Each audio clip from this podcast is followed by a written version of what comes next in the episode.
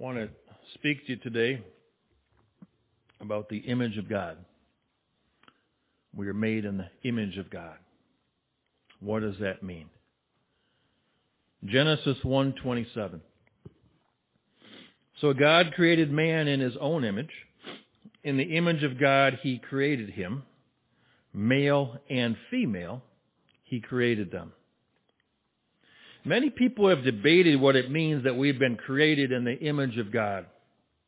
Some say we are created in His likeness. Others emphasize that we have a spirit like God. But when we are born again by the Spirit of God, the Bible is clear that we take on the character of God. We've talked about the fruit of the Spirit, which should be naturally evident in our lives if we are, have the character of God in us. We're talking about fruit like love and joy and peace, patience, kindness, goodness, gentleness, faithfulness, and self-control. But there's one more thing that is evident in one's life when they are submitted to Him and living their life like Jesus. It has to do with giving and receiving, as we will focus on today. We're going to begin by looking at the life of Hannah a devoted woman of God whom the Lord used to demonstrate this attribute. We look into the book of 1 Samuel, chapter 1, verse 2. We tell the story of Hannah. And Elkanah had two wives. The name of one was Hannah. The name of the other was Peninnah. Peninnah had children, but Hannah had no children. Take note of this detail of contrast. One was blessed to have children, and the other was not. It sets the scene for an uh, interesting dynamic. Let me ask you a question. How do you respond when you are blessed and others around you are not? And how do you respond when others around you are blessed, but it seems that you are not? Does it affect your faith? Does it affect your prayer life? Well, we're going to continue with this passage to see how Elkanah, uh, he continued to go up to the city on a yearly basis to worship and to sacrifice to the Lord. And when Elkanah made his offering, he would give portions to his two wives. He would give portions to Peninnah and all of her kids. 1 Samuel 1 5. But to Hannah, he would give a double portion, for he loved Hannah, although the Lord closed her womb. From Elkanah, we see how he used his liberal and extravagant giving to show how he loved one of his wives more than the other. Of course, this didn't sit well with the other wife, who received less. So she began to pester and to pick on Hannah. 1 Samuel 1 verse 6. And her rival also provoked her severely to make her miserable because the Lord had closed her womb. It was bad enough that Hannah could not bear children, but she also had to deal with the mocking behavior of her rival. 1 Samuel 1 7. So it was, year by year, when she went up to the house of the Lord that she provoked her. Therefore she wept and she did not eat. Verse 8. Then Elkanah, her husband, said to her, Hannah, why do you weep? Why do you not eat? And why is your heart grieved?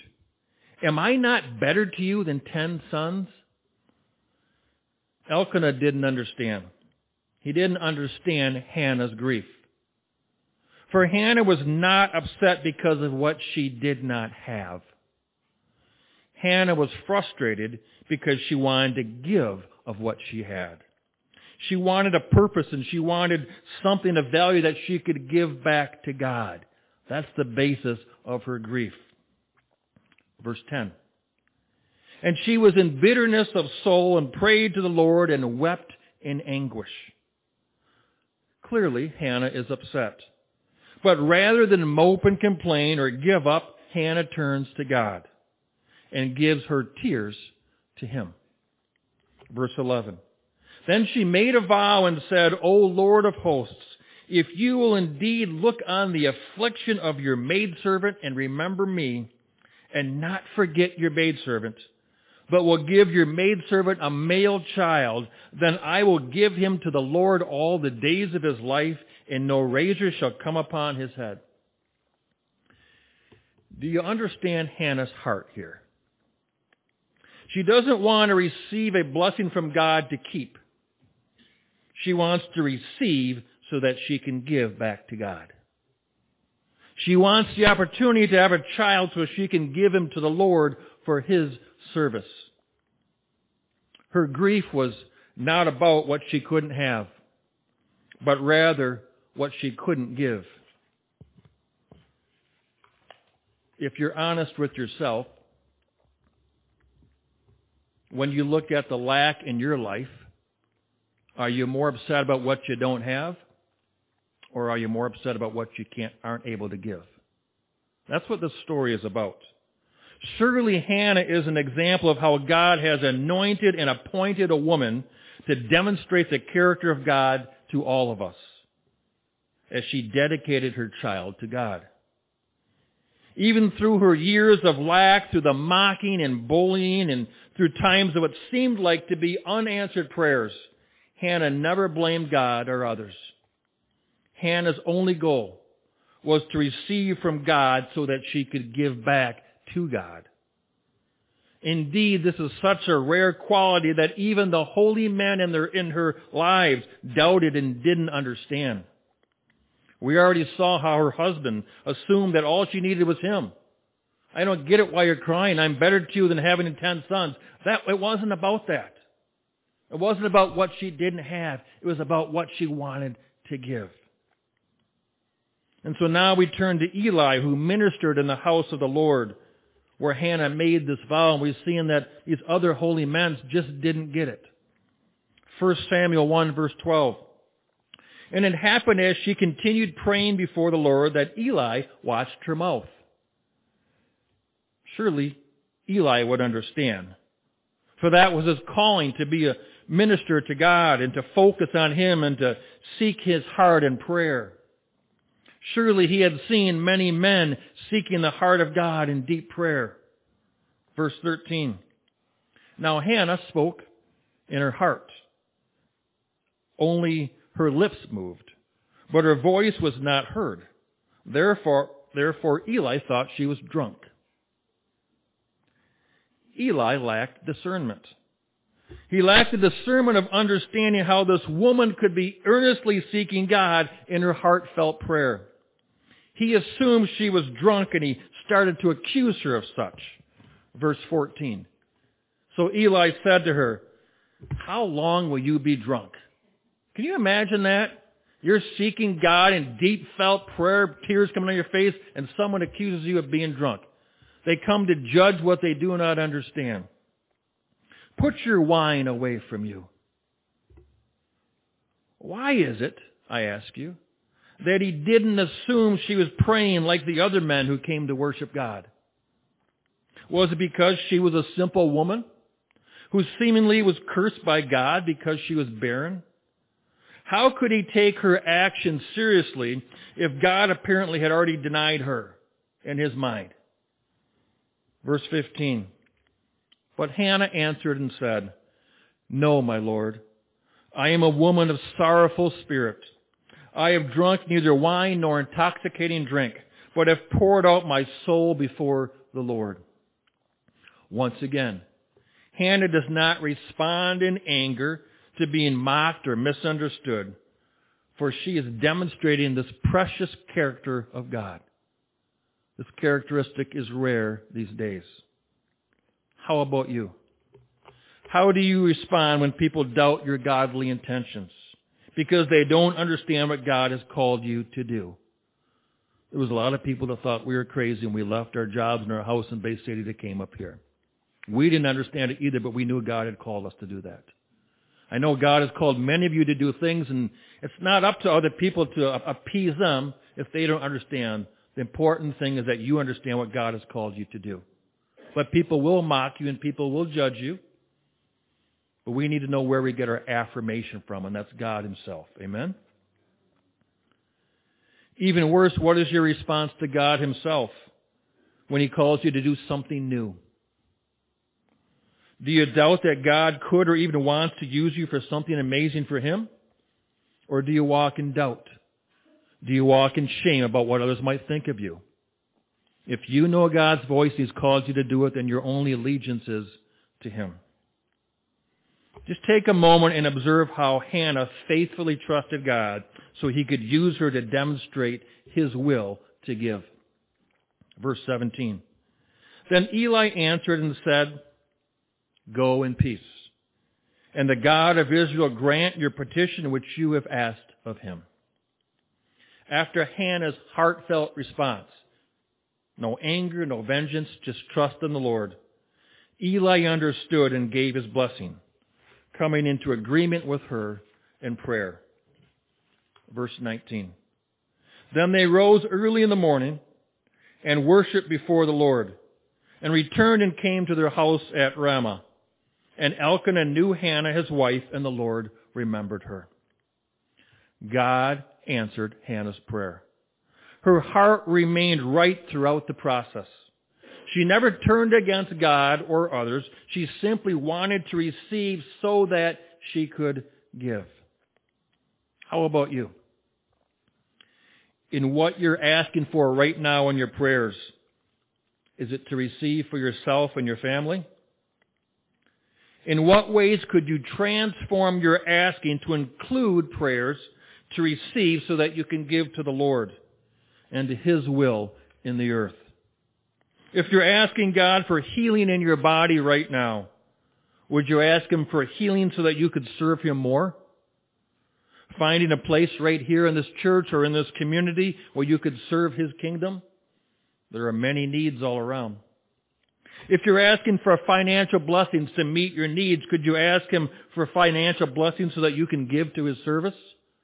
There's many needs all over the world.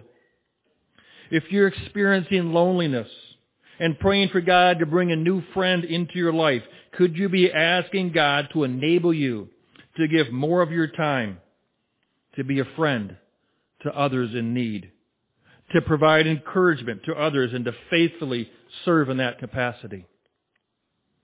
Are you asking merely to receive? Or are you asking so that you can give unto God and unto His purposes? I think about this as we just celebrated the time of Thanksgiving and thank God, and rightfully so, for all the blessings He's given us. But how could our Thanksgiving trans- transform if we began to thank God for opportunities to give to Him and to others as well?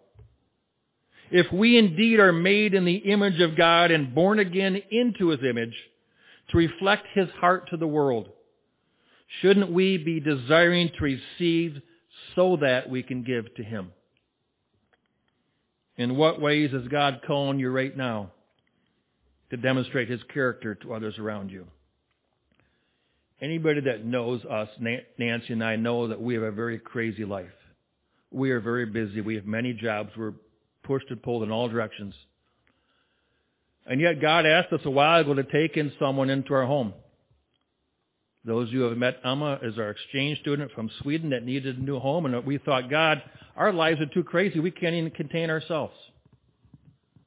But God has made a way for us, just like He's made a way for many of you, if we consider that, God, how else can we give back to you? How else can we show love to someone else? God makes a way if we're truly obedient to Him. 1 Samuel 1 verse 20. So it came to pass in the process of time that Hannah conceived and bore a son and called his name Samuel, saying, Because I have asked for him from the Lord. Verse 21. Now the man Elkanah and all his house went up to offer to the Lord a yearly sacrifice and his vow. Verse 22.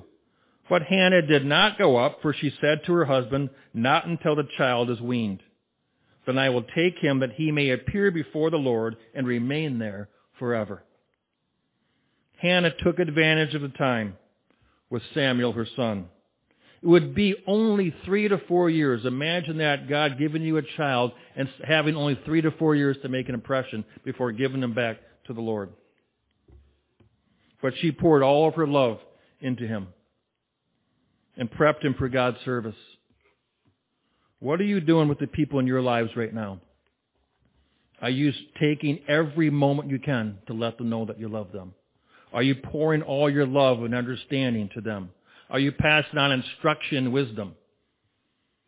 God lets us know that all He has given us is His gift to us.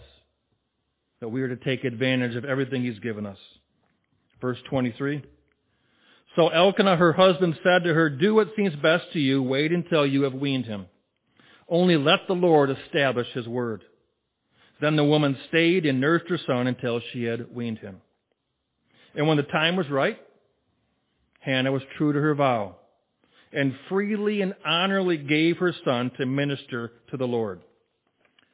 She approached Eli. Verse 26. And she said, O my Lord, as your soul lives, my Lord, I am the woman who stood by you here, praying to the Lord. Therefore I also have lent him to the Lord. As long as he lives, he shall be lent to the Lord. So they worshiped the Lord there. Hannah wasn't giving her son away. She wasn't giving Samuel away. She was giving him to the Lord as he saw fit to use him.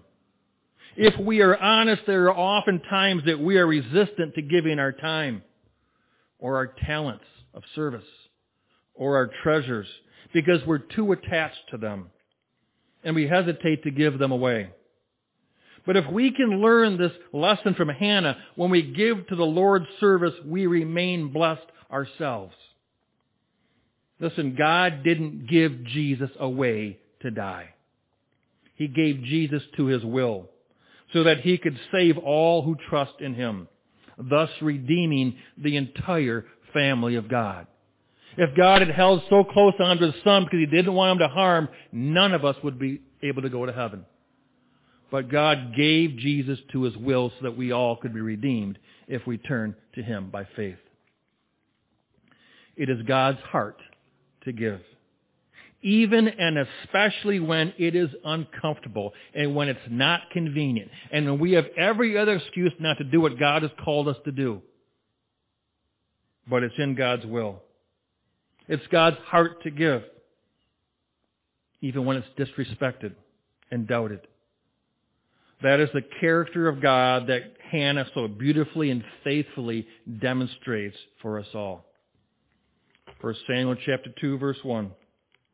And Hannah prayed and said, My heart rejoices in the Lord. My horn is exalted in the Lord. I smile at my enemies because I rejoice in your salvation. Do you see this came after she gave Samuel up to the Lord? She received from God so that she could give to show her love for God. How could this transform us if our thanksgiving was, thank you Lord to bless me so I can give to you? Hannah gives thanks for her opportunity to give to the Lord. She is thankful to receive a blessing from the Lord for the sole purpose of freely giving it back to God. And listen to her joy in the process. Hannah rejoiced in the Lord. Why, she even smiled at her enemies. Why?